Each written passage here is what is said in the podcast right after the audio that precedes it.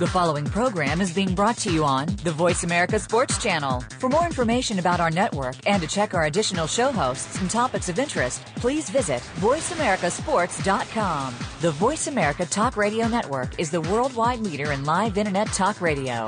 Visit VoiceAmerica.com. The views and ideas expressed on the following program are strictly those of the host or guests and do not necessarily reflect the views and ideas held by the Voice America Talk Radio Network, its staff, and management.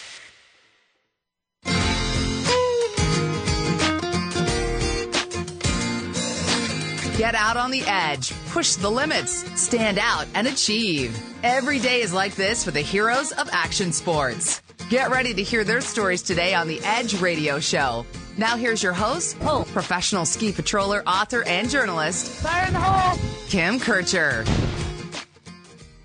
At the age of 13, Brad Ludden's parents told him he could do anything he wanted with his life. He took it literally and did the thing he loved the most whitewater kayaking. By 18, he was living his dream. He had signed on as Nike's first sponsored whitewater kayaker, was on the cover of Outside magazine, traveling the globe in search of first descents on remote rivers, and filming with the largest production companies in the outdoor industry. Despite all of his success, however, something was missing. Brad wanted to give something back. Kayak had, kayaking had provided Brad with a bounty, and now he wanted to give the gift of outdoor adventures to others who needed it more. After watching his aunt battle with the disease, Brad decided to focus on young adults with cancer, and First Descents was born. Thirteen years later, First Descents, an organization that provides free outdoor adventure therapy to young adults with cancer, has helped over 2,000 participants live beyond their disease to prov- by providing them free multi day adventure experiences. Brad, thanks for joining me on The Edge. Of course. Thanks for having me. So, first, a little bit about you. Tell me about your kayaking career. Uh, yeah, so uh, kind of as, as you read in that intro there, uh, I started paddling when I was nine years old. My parents uh, kind of got myself and my sister into the sport. Uh, it was a bit of a love-hate relationship there in the beginning. Anyone who's tried whitewater kayaking can probably uh, relate with the fact that it's pretty intimidating at first. Uh, and then something clicked right around the age of 11, and I fell in love with the sport, and that's all I cared about and all I wanted to do.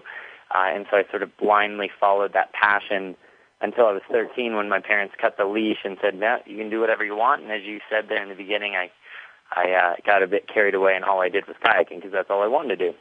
Uh, one thing led to another. Became uh, a sponsored kayak athlete, so I was actually getting paid to do it, which was quite the novelty for me as a young kid.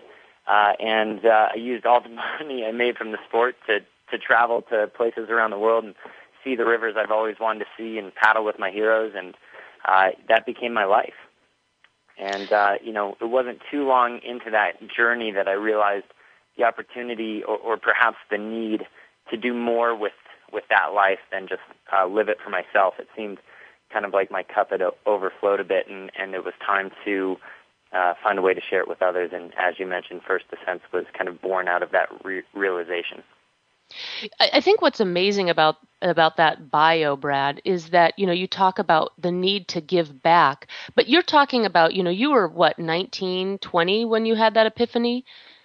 Yeah, I was actually 18 when I kind of came to that realization, and it happened at the crossroads of uh, pursuing my kayak career or going to college. And uh, I chose kayaking, and, and that decision was, you know, came with a lot of uh, thought of, you know, what did that mean? What did that mean for me and my life? And what did happiness look like should I choose that path? And it really, the only way I could justify it and or make sense of it was to find a way to start giving it back. Yeah, I just think that's a, that's specifically um, particularly amazing because I think of 18 year olds as th- that's our time in our life when we are sort of allowed to be the most selfish, you know. And here you were really thinking about other people already, you know, and I think that that's a real testament to you. Thank you. Yeah. So tell us more about um, what it was like there kayaking. Were you in high school at the same time, or were you doing like a, a study uh, at home kind of program? was I in high school? Uh, that probably depends on whether you ask me or my teachers. Uh, as far as I was concerned, I was in high school. They may they may disagree. uh, I was technically, yes, enrolled in high school. I split my time between three different schools, one being public high school, one being a kayak academy, and then one being an online school. And the reason I chose that route was that it allowed me the most flexibility to paddle as often as possible.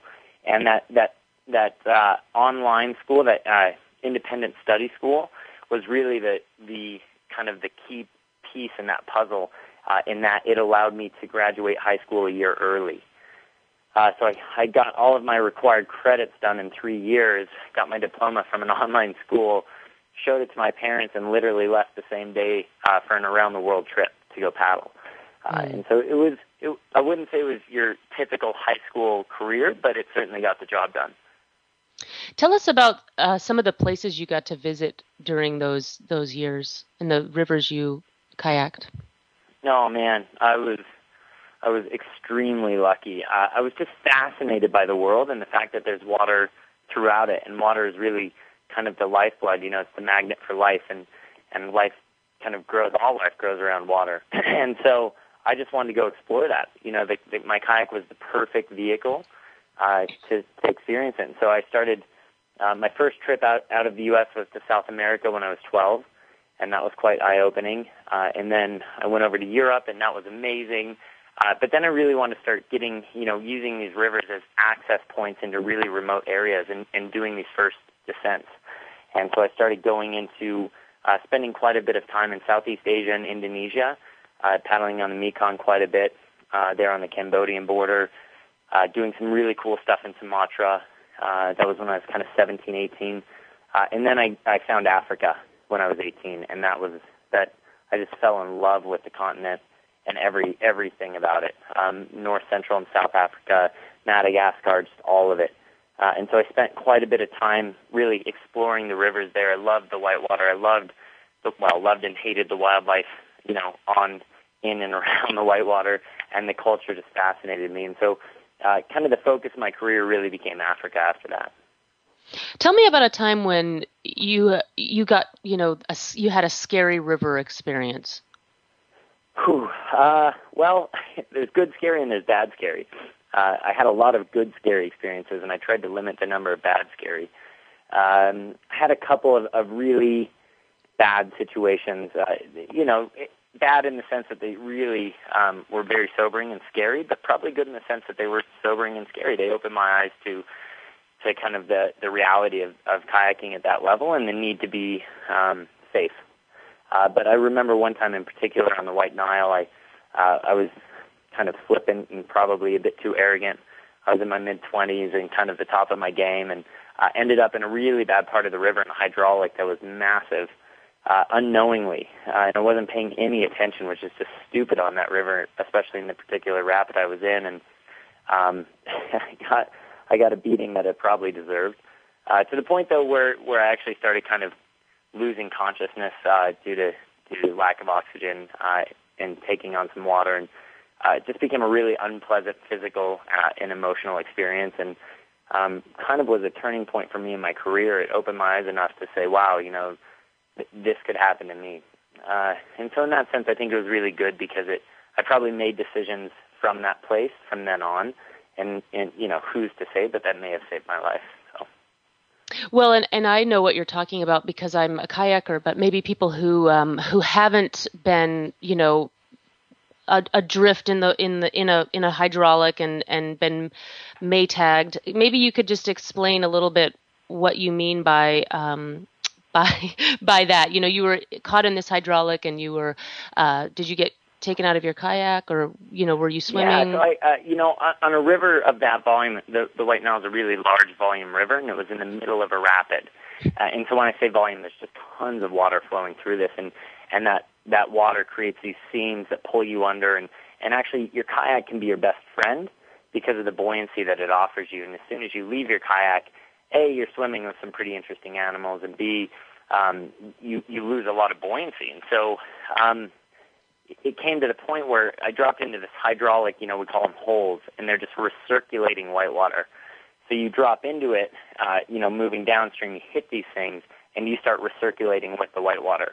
So you stay in the same place in the river while it flows under you, and uh, it, it you know, in, in a in a hole that size, you get you get worked so badly that you're just you, you know you're just doing these revolutions at these crazy speeds, flipping over, upright, over, upright, and uh, in just all ways. And you can't, it, it, you know, it's probably like being caught in an avalanche. You sort of lose your senses. You you can't figure out which way is up or down. You lose all control. Uh, and you're, you know, at that point you're just you're completely powerless. Um, there's nothing you can do, you know, in, in a hole in a hole that size to really um, help yourself. And so I found myself in that situation and kind of got to the point where I just let go and accepted it, uh, which is which is a really unpleasant feeling um, to just not care anymore because you feel like you can't do anything. And and that's about the time I came out of it, which you know I came out because the river let me out, not because I did anything to help myself get out of that hole, and uh, had just enough energy to roll up and float, you know, manage to kind of navigate the rest of the rapid somewhat safely, and then spent the next two days um, just really physically and emotionally kind of damaged. Uh, it was just an awful feeling, and um, but it, as I said earlier, I think it was a really good awakening for me. You know, I, I went in in the matter of a minute. I went from being invincible to being very aware of my own mortality and and how um, much of a risk I was taking kayaking some of these rivers. And are you still running rivers at that level? Uh, no, no, no, no, no. It's you know, to get to that level, you have to paddle almost every day uh, you know, you have to just hone your skills so much. You have to be just fine tuned. And as soon as you kind of fall off of that edge at all, uh, you, A, you have to want it back really badly, and B, you have to get it back. And I just didn't really want either. I, um, I felt like I left everything on the field, so to speak, and I, I lived that life fully and did everything I ever wanted to do with it. Uh, and and I felt really good about moving on from it, which which is kind of a blessing. I, I think a lot of athletes struggle with that transition, uh, and it you know it wasn't easy, but it certainly felt right to me. And and do you think that mm, kayakers who are who are at that level will all eventually have a close call like that? I mean, or are there some that just might go on continuing to think they're invincible? You know, I certainly don't know of a single kayaker at that level who hasn't either had a close call or or at least come to realize uh, kind of the gravity of that situation. You know, kayaking at that level and how uh, you know how much is on the line. I think the younger guys, myself included, when I was a lot younger, you know, like with anything in life, you're pretty invincible, and you, or so you think. Um, but but after you've been around the block a few times, you've either had things happen to you or had things happen to your friends, which can be even worse. Uh, you, you just you can't help but realize it. I mean, you're you're blind if you don't see it at that point. Mm-hmm. And, and would you say that the community of kayakers is a pretty tight community throughout the world? Absolutely. Um, kayaking, I think, uh, is really a family. Uh, you know, there's this mutual respect for all kayakers, and there's sort of this humility amongst the family that, you know, the river is such a powerful force that you have to be humble when you're on it. Uh, and so that humility carries through in a lot of parts of our lives, and I think it just creates this really easy community to be a part of. And as I said, the mutual respect is is always present. And I think uh, just because of those two things, uh, kayakers seem to all get along really well. There's no attitude because there's no place for it on or off the river. Um, and so it's just like this really welcoming, warming, tight community. Mm-hmm. And I think that's a, probably a big part of it, isn't it? You know, the whole community and feeling like you're doing something that uh, that that that has that ability to bring people together. Oh, absolutely! It's kind of like a badge you've earned through what you've done. Mm-hmm. Uh, you know, and and it's sort of because of that we all come together amazingly uh, in a close way. I'd say to this day, no no question, my best friends are still kayakers, uh, mm-hmm. uh, just because of it. Have you always been attracted to you know kind of high risk sports and activities? Yeah, yeah. my poor mom. Um, I was I was never the calm kid in any capacity. Uh, you know, I love skiing. Um, I love putting myself in, in dangerous situations and jumping off of things, and you know, whatever it is, I kind of like doing it to the point of probably you know a little too extreme. Not using that word in a cliche way. I just take it take it a little overboard usually. Uh, and I guess maybe in some ways I'm just your typical boy. Uh, but yeah, I've always found myself drawn to that type of sort of high risk, high adventure scenario. And is that because you like the risk per se, or did you like the the triumph? You know, the ability to triumph over the risk, or was it just the thrill? Yeah, you know, I think it's a combination of things. I think it's it, the risk is just exciting. You know, it wakes you up, it makes you feel alive. It's sort of that cold water splash in the face of life. Um, but then, it, you know, it really became for me about the reward, and that's where I started finding myself, uh, you know, kind of being addicted, so to speak, to that risk was the feeling of overcoming it. And, and once you've done so safely, and obviously, unfortunately, the higher the risk, the greater the reward. And so uh, that risk just kept getting elevated time and again, and and and sort of for me anyway, in search of that reward and, and that feeling of what it's like to be present within a risk. You know, when you're doing something of high risk, you have to be completely present to get through it safely, and then that feeling at the end of it when when you realize you've overcome something great. And and you know, those two those two emotions are pretty ad- addictive. So, so take us to let's say you're about to um, to to kayak off a waterfall, you know, and you're you're you know in a remote spot, and this is your objective today. Is you're going to kayak over a waterfall. What are you feeling? What's what's going through you while you're um, up there? It's an interesting sort of experience a range of emotions, I guess. Um, obviously, the uh, kind of the, the adrenaline building as you come toward the drop before you even scout it. You know, just knowing that it's downstream, that you're floating toward this thing, and that you might run it uh, is a pretty uncomfortable but awesome feeling. Uh, getting out and seeing the rapid, you know, you go into more of, or at least I should speak for myself. I go into more of an analytical mode at that point, just really assessing it and, and looking at it somewhat objectively and saying, you know, what is this thing and, and how do I see myself in it? And and trusting your gut. You know, if you know if you know you've got it, you've got it. And listening to that and trusting it and then getting in your boat above it and that's the worst feeling in the world is sitting in your kayak above a horizon line and, and knowing that you've committed to doing this thing is just such an overwhelmingly scary feeling. Uh, and then it, it's an interesting um, process from it because you you peel out into the current and you cross this imaginary point of no return when you can't eddy back out, you can't get out of the river, and you're completely committed, yet you're not in the rapid. And so those committing to and entering the rapid are really euphoric because you're you're you have to transition your mindset from and your feelings from being nervous uh, and anticipated to being present and focused because you you know at that point there's no turning back. So you can't think about what could happen. You have to think about what is happening, and that that you know sense of presence carries you through the rapid, and it, it's kind of like this matrix moment where things slow down and and and the world becomes clear. You know, your universe literally kind of narrows down to the, the very present moment, which is a fleeting and amazing thing. And as you work your way through the rapid, you know, you're in that space, and you can't hear anything else or see anything else, and you're not aware of anything else. And if all goes well, you come to the universe opens back up and, and things rush back in and oh my gosh, that's an amazing feeling. Uh, you know, to, to look back up at the rapid you've just come through and, and to know that you did that and just the feeling of accomplishment associated with that is, as I've said, it's probably too addictive. And life altering. Oh, absolutely. I mean, it's transformational. You'll never feel more alive than that. Absolutely. Let's take a short break. Right after this, we'll find out more from Brad about first descents.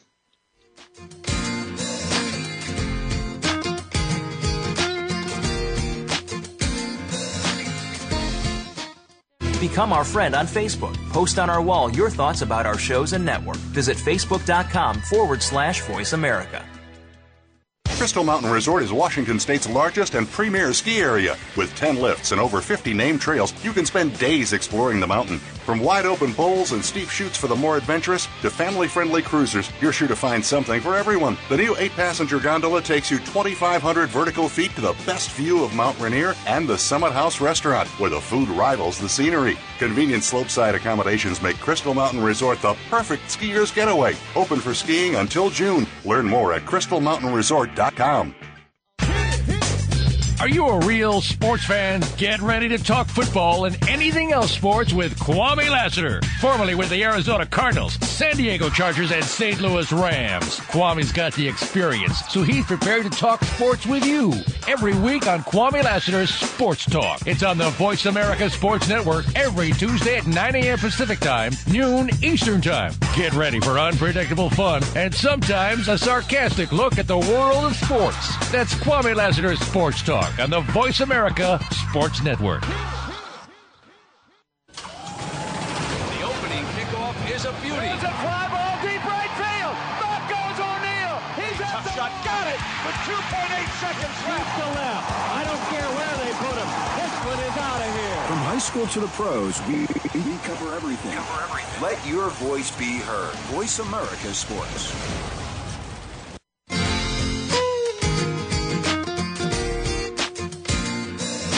You're listening to The Edge with Kim Kircher.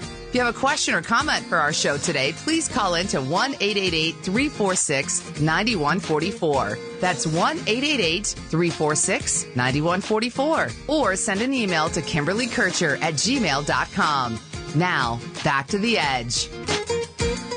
Welcome back. I'm Kim Kircher, and I'm talking to kayaker Brad Ludden. So, Brad, let's talk about First Descents, the organization. Um, you started it when you were 18, you said. Uh huh. Yep. And, yeah, I had um, the idea for it when I was 18, and and it took a couple of years to get that thing to fly. Okay. And when you're when, when you first got it going, how many participants uh, joined you that first season? yeah. So the the the very first program was in 2001, August of 2001. And we had 15 young adults with cancer join us from around the country free of charge for one week to learn to kayak. And where did that take place? That was actually in Vail, Colorado. Okay. And so now you uh, you're doing more than just kayaking. You're offering climbing, surfing. Yep, yep. We've expanded our offerings. What we realized actually around about 2008 was that um, we had a lot of participants uh, either due to complications with their cancer or just uh, their fear of water or whatever it was that didn't want to kayak but still wanted an adventure experience, and, and that demand really grew. And we realized that we could recreate that same transformative experience that we offered through kayaking through other mediums. And so we first started with climbing and had a phenomenal uh, outcome, and then added surfing in 2010. And so tell me about the course. Let's start with just the kayaking part. Uh, it's is it mostly um, a week long, and how do people how do people learn to kayak in a week? Uh, yeah, so our programs are primarily week-long courses. We actually also offer weekend courses, which are more uh, inflatable kayaks and things of that nature. Um, but the, the kayaking itself, um, we we we tell people that we're not a kayak school; we're a kayak experience, and so uh, we keep extremely high uh, instructor to student ratio. So we uh, the most we would ever use is one instructor for four students, but uh, generally it's more like one to two. Uh, we've had one-on-one or even two-on-one instructor to student, depending on uh, their needs. Uh, and so that allows us to kind of accelerate the program. We keep an emphasis on safety, making sure that they know the basics and that sort of thing. The goal really is to give them that experience of a first descent, uh, not necessarily teach them how to roll per se. Uh, and so the, the week um, allows them to progress, learn the skills, and apply the skills to ultimately overcome on the last day class two or three section of water. Uh, but again, we're not concerned if they have perfect stroke technique or, or know how to roll. We're really trying to get them on the water and get them overcoming those challenges. And what do you think is the value for your participants? What are they getting out of this week? Oh gosh, how much time do we have? Um, so we work with young adults with cancer, right? So we work with 18 to 39 year olds primarily, with limited offerings to 40 to 49 year olds. And the reason we chose that demographic is because they're really underserved. There are about 72,000 diagnosed in the U.S. each year. And if you compare that to pediatric cancer, for example, uh, I think there are about 10 to 12,000 peds diagnosed each year. So it's a, it's a relatively large population of cancer that gets very little attention. Um, you compound that with the fact that being a young adult is ar- arguably the hardest time in your life, and then cancer uh, sort of infinitely uh, complicates a lot of the challenges you're facing. And those challenges are, are things that we can probably all relate to on some level. Things like finishing college, um, you know, dating, marriage, starting a new family, a job, debt. Uh, you know, all of those things associated with being a young adult. And what what we found through various research is that young adults, when they're diagnosed, uh, often experience somewhat unique psychosocial trauma. And so, uh, really things that are uh, associated, you know, with, uh, for example, uh, self-confidence, self-esteem, feelings of isolation, alienation, uh, uh, depression, anxiety, uh, body image, all of these things we see affected negatively by diagnosis for a young adult, uh, pretty much across the board. And uh, so what our programs aim to do is restore a lot of that damage, um, and, and, that's more of a you know. So we we've done some quantitative research studies and found that uh, these these experiences actually improve uh, quality of life in those key areas. You know, improve self confidence and self esteem, body image, decrease depression, anxiety, general psychological distress. So, so that's a more scientific answer, right? Uh, I think more. Uh, just more realistically, what we do is, is take these people into a legitimate challenge in an authentic environment, organic environment, a beautiful place surrounded by great people who, who understand it, who get it, who speak their language, and put them through uh, a challenge that they overcome on their own. And that act creates a really strong community where one didn't exist. Uh, it restores people's confidence in themselves and their bodies, which cancer often takes. Uh, and I think it, it kind of gets them back, kind of jumpstarts them back into life, even if they survive their cancer. It gets them back to living that life. Um, and, and the, you know, knowing that if you if you kind of top out on a, a multi-pitch climb or, or kayak down a class three rapid or stand up on a surfboard on the face of a wave, that no one gave that to you, right? That that's an act, uh, kind of a defined act that you did your on your own and the river and the rock and the waves don't care that you had cancer, so no one's treating you unfairly or or babying you because of it. And I think just that act alone restores so much of what cancer took from these guys. So, bit of a long-winded answer, but I think I think there's quite a bit to it. I, I really like what you say about overcoming that obstacle on your own. You know, rather than taking cancer patients and you know taking them say bungee jumping where really it's just jumping off the the the platform and the bungee does all the work it's doing something that that requires a skill. And i think that that's an important distinction. Yeah yeah it has to be self realized uh, it's it's interesting the stigmas associated with cancer within our society. Um, people immediately assume you're going to die they immediately assume you're fragile, um, and they immediately start to baby you for those two reasons. Uh, and oftentimes, what they need isn't that. They need someone to kind of say, "Hey, you, you are alive. You are capable. You can do these things." And putting them in a kayak or or on the face of a rock or again on a surfboard kind of enforces that. It reminds them of that, and and having them realize that on their own without the help of anyone else is a really important step in their recovery. Absolutely. And and so tell me a story. I'm sure your your participants have talked about what they've gotten out of the experience. Can you think of a particular uh, kayaker who came out and said, "Wow, this changed my life"? Oh man. uh, you know, and the thousands of participants who have attended the program, we we the, the the greatest reward of, of this job for all of us is just reading the testimonials that come back and we get you know a few a day that we forward around our office, and that's really the fuel that keeps this fire burning. Um, it's hard to pick just one. I have hundreds of, uh, of really amazing stories about great friends who have taught me a lot about life. Um, if I had to pick one, there was one that stands out quite a bit. Uh, in 2008, we had this young man. He was 19 at the time. His name was Nick. He was uh, based in Utah, diagnosed with a, a pretty nasty cancer uh, when he was 18, and um, kind of gave up on life a bit. The kid before that, really active kid, active in his community, active as an athlete, uh, loved to ski, be outside, bike, etc. And all of that went away for him when he was diagnosed. And a year later, his family kind of encouraged him to try a, a First Descent program, and so he reluctantly attended. And um, you know, I, I really grew close to him at that program. We just kind of had that sort of uh, maybe kindred spirit, so to speak. And he went home uh, and his family said it was just a 180 degree turnaround. And, and he not only bought and started kayaking, bought a kayak and started paddling on his own, um, and actually became pretty proficient at it, uh, class four paddler. Uh, but he also started a charity to raise money for First Descent and for uh, CureSearch, uh, which is looking for um, a cure for young or for kids with cancer. And um, he unfortunately passed away uh, about two years ago. Um, but the cool thing is, is that his legacy really lives on. He actually kind of climbed the ranks here at First Descents uh, and became one of our lead staff, our instructors, which was a really cool sort of, um, I guess, uh, it was cool to see someone complete that circle. Um, his charity has raised hundreds of thousands of dollars. Um, and kind of the most profound thing that happened between us, and this is this is not too uncommon with people with cancer, is that his doctors gave him notice that he was going to pass away, and, and kind of gave him a timeline right at the end, which allowed for some really deep and meaningful correspondence between the two of us. And if I learned anything in writing my last letter to him and and and reading his to me, it's you know that you have to say those things every day to the people you care about. You know, if you sit down and think about the closest people in your life, what would you say if they had a week left to live?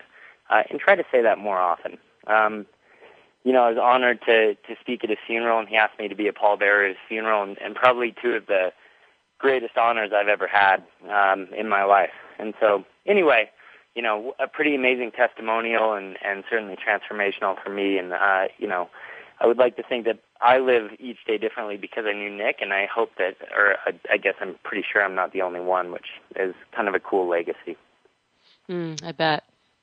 Um, when my husband, you know, had cancer, um, you know, he was so uh, wanting to live, you know, that that when he came through it, which he now is um, six years in remission, uh, he he's I think his risk assessment changed a little bit. You know, he kind of came out thinking that he doesn't want to do anything that is going to, uh, you know, be a really big risk.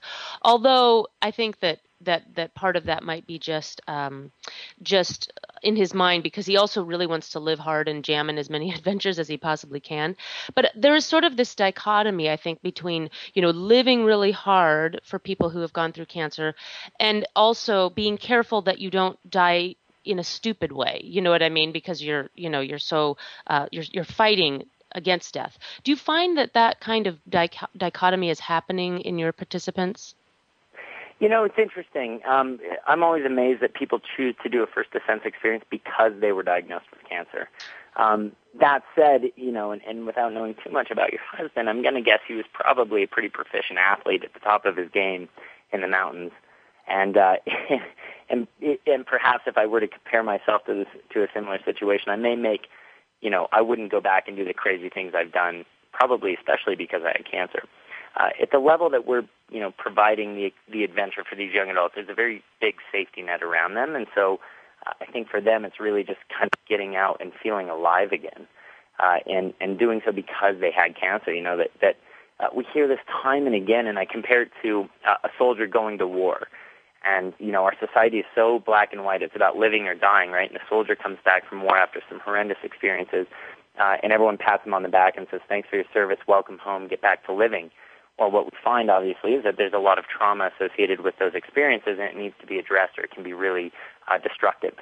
Well, the same goes for cancer. It's it's really not specific to to war or or disease. It's specific to trauma, and the trauma for these young adults of having to face their own mortality at a young age or at an unnatural age, and and going through things that they never thought they should go through, even if they survive their cancer, or sometimes especially if they survive their cancer, leaves them uh, kind of in this shell of themselves and not living.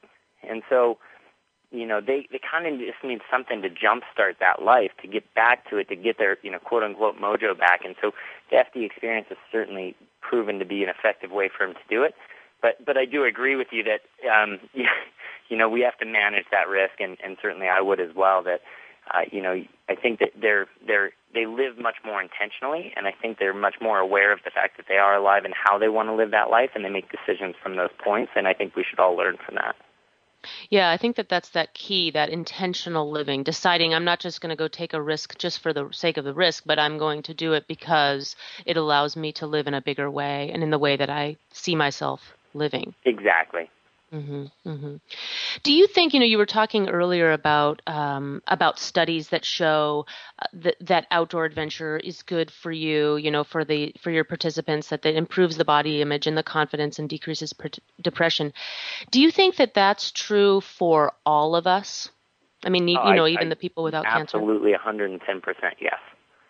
There, there's no question in my mind that that you know these studies that you know we we're looking at a very specific population, but the results aren't specific to the population. I think it's maybe perhaps a bit more relevant or underscored because we know that they're going into this experience with uh, some distressing key areas because of the diagnosis. But you know, I think these are that distress, even if it's on a lesser level, it, that's something we all experience. You know, we've all been through through being anxious or, or perhaps being depressed or you know lack of confidence in ourselves or our bodies. Like these, these are not specific to cancer. These are common to all of us.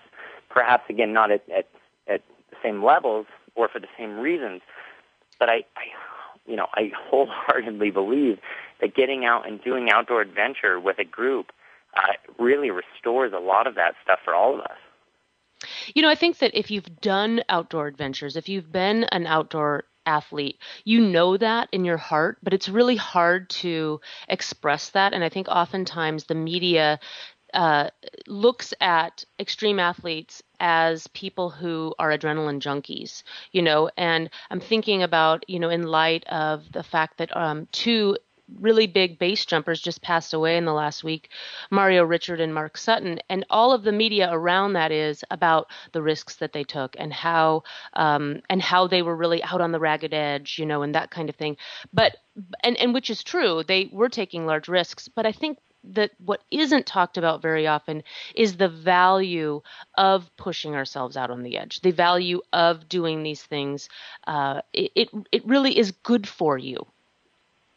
Oh, absolutely. You know, it's so easy for people to disconnect because they see someone jump off a cliff and they immediately say, well, they're crazy. Well, they don't realize how many hundreds of thousands of jumps that, you know, took them to get to that point, how calculated that risk is, and probably most importantly, where that, where that journey began. You know, what, what seed did that grow from? Uh, and, and if you could trace that back, it really probably ends up pretty close to all of us.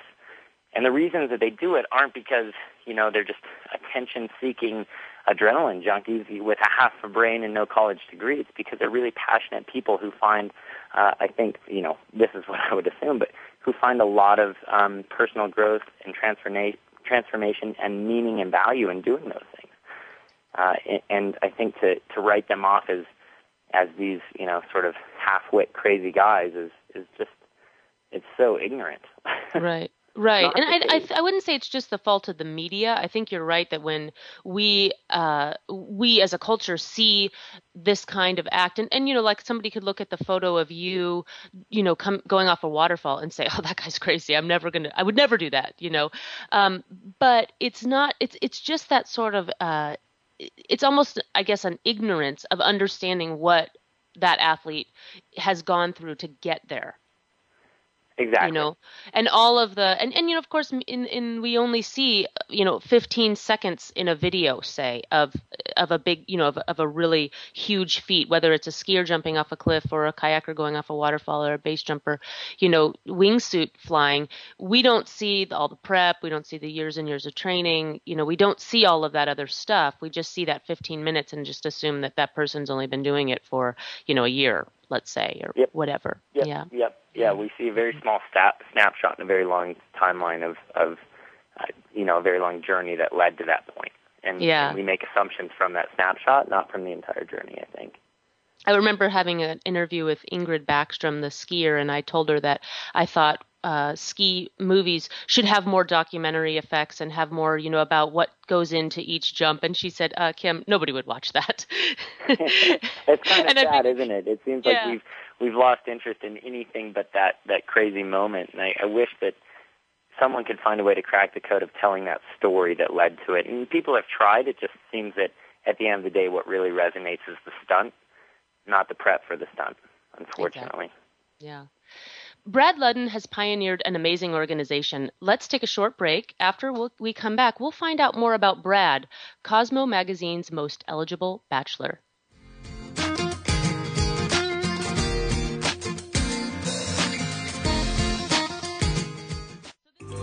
Out what's happening on the Voice America Talk Radio Network by keeping up with us on Twitter. You can find us at Voice America TRN.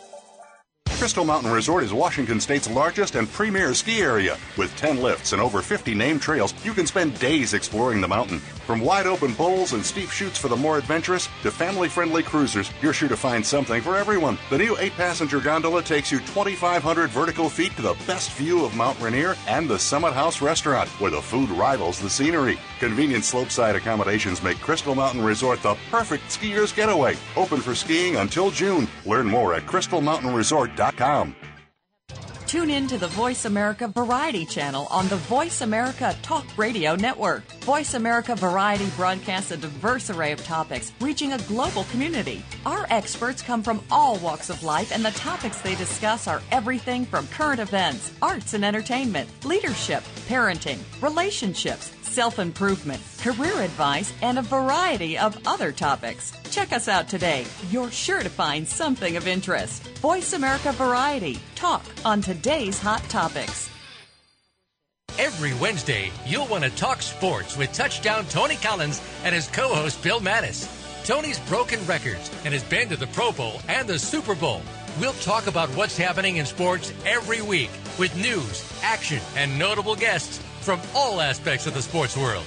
We'll also involve you by discussing questions and topics of interest sent in via email from listeners all over the world. Become what you believe.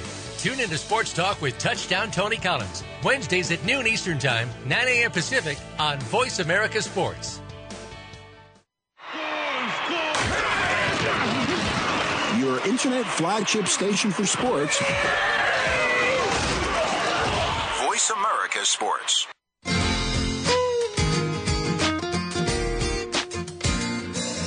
You're listening to The Edge with Kim Kircher.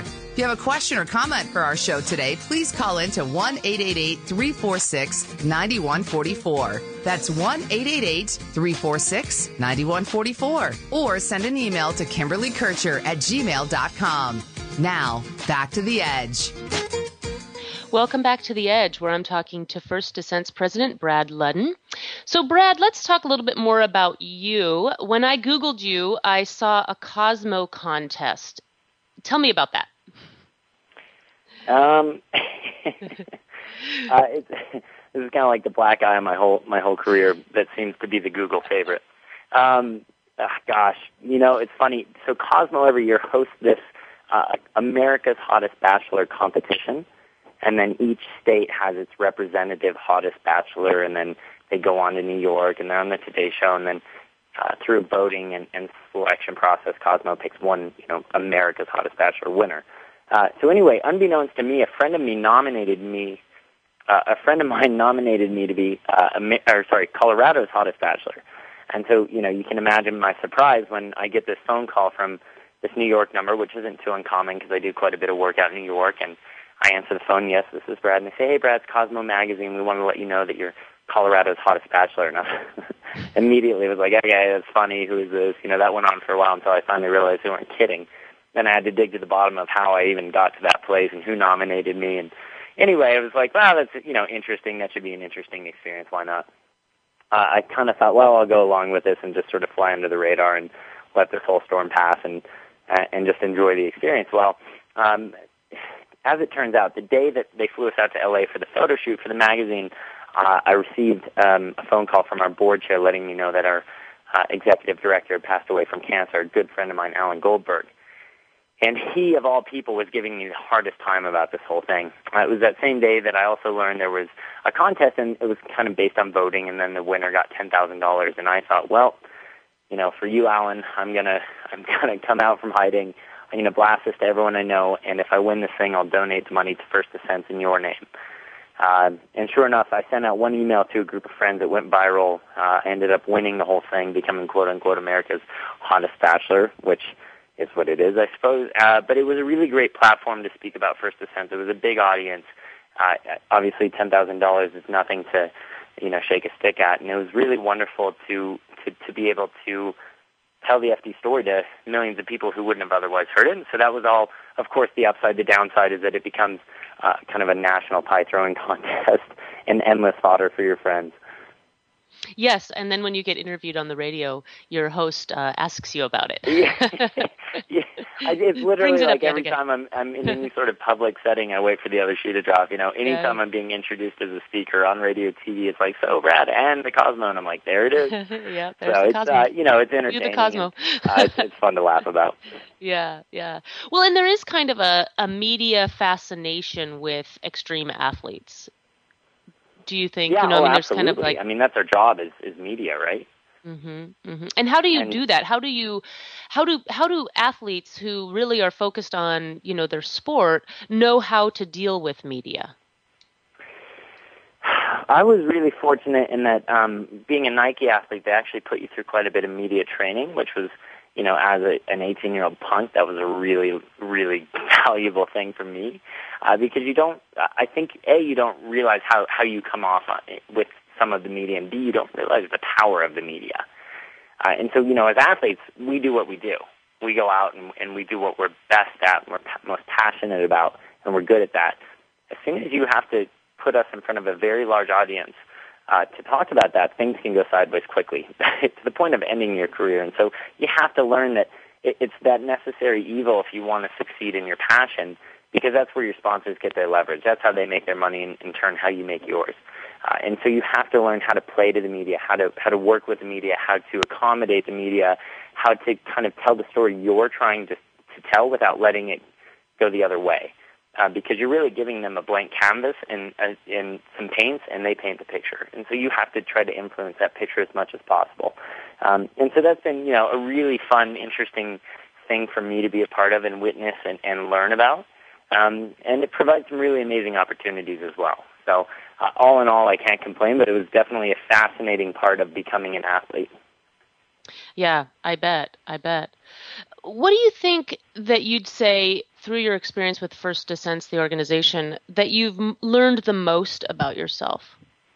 Oh man, um, I, I you know for me it's it's this constant reminder of how fleeting life is. I think we all get so wrapped up in the future and the past that we forget we forget about today. We forget about now, and I'm probably as guilty as anybody. Um, you're so focused on where you're going or, or what's happened to you that you forget about what is happening and where you are. And I think you know it's probably not too dissimilar for for most of our participants, but a diagnosis of cancer will will bring your attention to the present really quickly, and suddenly saving for your kid's college doesn't seem quite as important as as taking the time off work to go live today. Um, and, so for me, it's it's not waiting to live or planning to live; it's living. And, and I've learned that if I don't, if I'm not reminded of that constantly, then I forget to do it. And I, I'm probably not too dissimilar from most people out there that you know, we, we kind of make plans to live, but we forget to actually do it today. And it's so important not to let life get away get away from you because, you know, the one certainty is that we will all die. Uh, when is the question, but sitting around waiting for that answer is a bad idea. And First Descents has a vision that really speaks to that.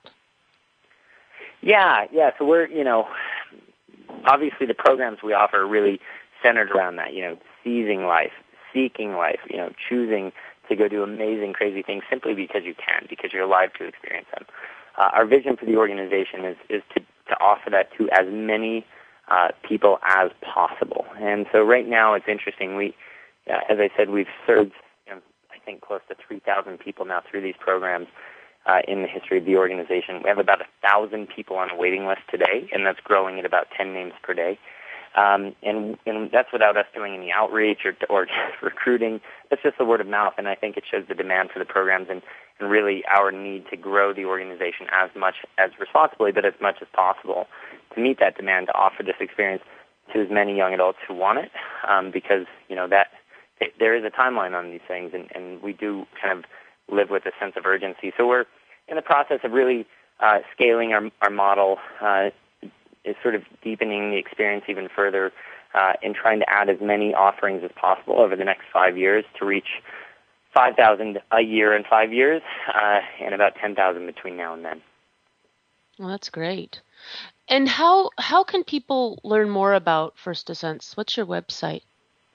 Uh, the website is just firstdescents.org. Uh, and if you just go on there, there's all sorts of. We're actually launching our new site here in about two weeks, but if you go on there, uh, you can learn everything about donating, uh, volunteering. If you know a young adult with cancer, tell them to check out the site. Again, these programs are free, and we're trying to get them out to as many people as possible. So let them know about this resource. We also have a ton of resources, a lot of connections within the industry. Uh, and then you can also sign up for Team First Descents, which is kind of a crowdsourced fundraising uh, platform where you set up your own page, pick a challenge, whether that's 5K or, or climbing a peak or a marathon, whatever it is, uh, and then fundraise around that. And all that money goes into First Descents and, and the experiences we offer. So those are uh, are organizations that First Descents puts on, or they're just uh, 5Ks that are you know outside, and you're just you're just building, so, you know. Yeah. So it can be any challenge. Okay. Uh, you know, mm-hmm. if you're doing anything in your life that you perceive as challenging, that can be your challenge. Uh, we're we're not really in the business of defining people's individual challenge, rather encouraging them to find their own. And so, for example, I'm headed to um, Idaho tomorrow uh, to do kind of a, a really big cross country bike ride up there, hopefully in one day, uh, with a group of friends, and we're trying to raise a bunch of money for First Descents. And each year I pick a different challenge. I've done the Leadville, uh, Leadville 100 mountain bike race. I've run the New York Marathon. Uh, I did a 28 mile sea kayak. I, you know, all sorts of stuff. So uh, each year it's, it's a good opportunity for me to kind of get out and, and challenge myself and do so uh, feeling really good about why I'm doing it. And how many people do you have now that volunteer for the organization? Oh gosh, um, several hundred. Uh, we we do have quite a bit of staff, both full time and, and contract, that kind of keep the the lights on and the programs running. Uh, but we also have uh, anywhere from five to seven volunteer uh, uh, spaces per program that we really try to fill. Um, those volunteer volunteers play a valuable role uh, in the organization and in the experience we deliver, and we, we could not do it without them. Mm-hmm. And how? And, and you were saying that on the website, there's information about how to get involved as a volunteer. Yep, exactly. Um, gosh, I wish I had it in front of me. I received a, a testimonial from a volunteer this morning that was just so awesome to read. She really nailed what it is to volunteer at these programs. Uh, but yeah, go on the website, click on the volunteer link uh, and follow the steps to fill out a volunteer application. And I assure you, it's probably the most transformational thing you'll, you'll do for yourself in quite some time. Uh, these participants get a lot out of the program, but I might argue that oftentimes we as volunteers get more. If you had the this a stage right now where you could uh, declare, you know, to the world some lesson that you've learned, you know, through your experience with First Descents and your experience as a kayaker. How would you phrase it? Hmm. That's a toughie. That's a really good question. Um, I think I think for me, uh, and I've kind of touched on this throughout the the uh, our conversation here, but I think the the biggest thing is to like, uh, and you said this with your husband, but live with intention. You know, don't don't just live passively. And I, I think that that's very cliche and easy to kind of say, oh yeah, yeah, I got it. But actually spend some time with that. You know, sit down with a journal for an hour one evening and write about what that means. You know, write about what it is that you want to do, how you see your life, how you want your life to be, what challenges you need to face and, and then hold yourself accountable to that stuff and go live it. Um, you know, if there's one one thing I could try to impress upon anyone, it's that uh, you know this doesn't last. Uh, and I don't know if you believe in reincarnation or afterlife, but I wouldn't put I wouldn't bet on it. The one the one certainty now is that you've got you've got life, and if you've got it, you need to live it. You know, it's a, it's an obligation. Uh, and so you know, spend some time with that. Like really think about what that would mean. What if you were diagnosed tomorrow? What would that what would that do to you? What would you do with your life? What would you do differently? And don't wait to be diagnosed. So do those things. Yeah, exactly. What's next for you, Brad? Whew, well, um, I'm actually uh, we're we're in the process of trying to execute against that vision I touched on just a few minutes ago. Um, you know, I, I am so passionate, as passionate today about First Descents as I was the day I started. Um, you know, the day I had that idea, that passion hasn't dwindled a bit, and so as long as it's there, I'm here.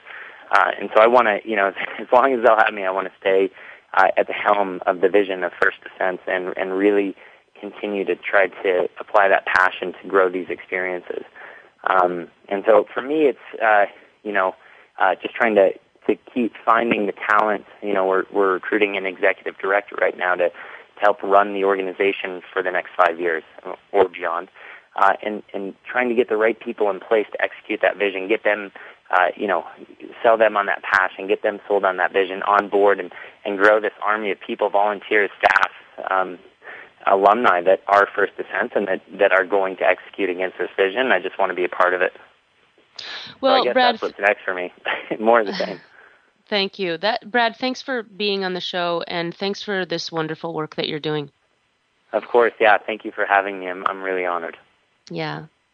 This past week, two of the world's best base jumpers died while performing their sport. Both Mario Richard and Mark Sutton knew the risks and jumped anyway. It would be easy, as, easy for us on the sidelines to judge them, to declare that they simply took too many risks and that their lives were squandered. But to do so would be to diminish the power of choice. No base jumper wants to die. No kayaker has ever purposefully chosen a waterfall as his or her grave. Extreme athletes are not on a death wish, but rather a life wish. This is the life they want to live, risks included. Brad Ludden has chosen to step back from the edge in order to make room for others.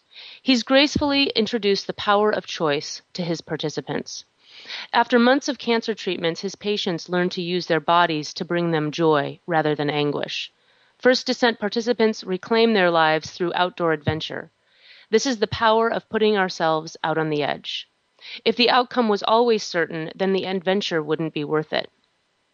That's all the time I have for today. Join me next week on The Edge.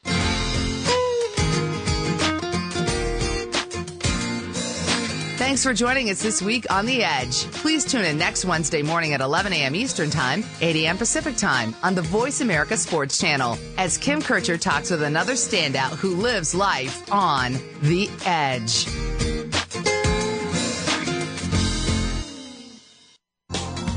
Thanks again for listening to the preceding program brought to you on the Voice America Sports Channel. For more information about our network and to check out additional show hosts and topics of interest, please visit VoiceAmericaSports.com. The Voice America Talk Radio Network is the worldwide leader in live Internet talk radio.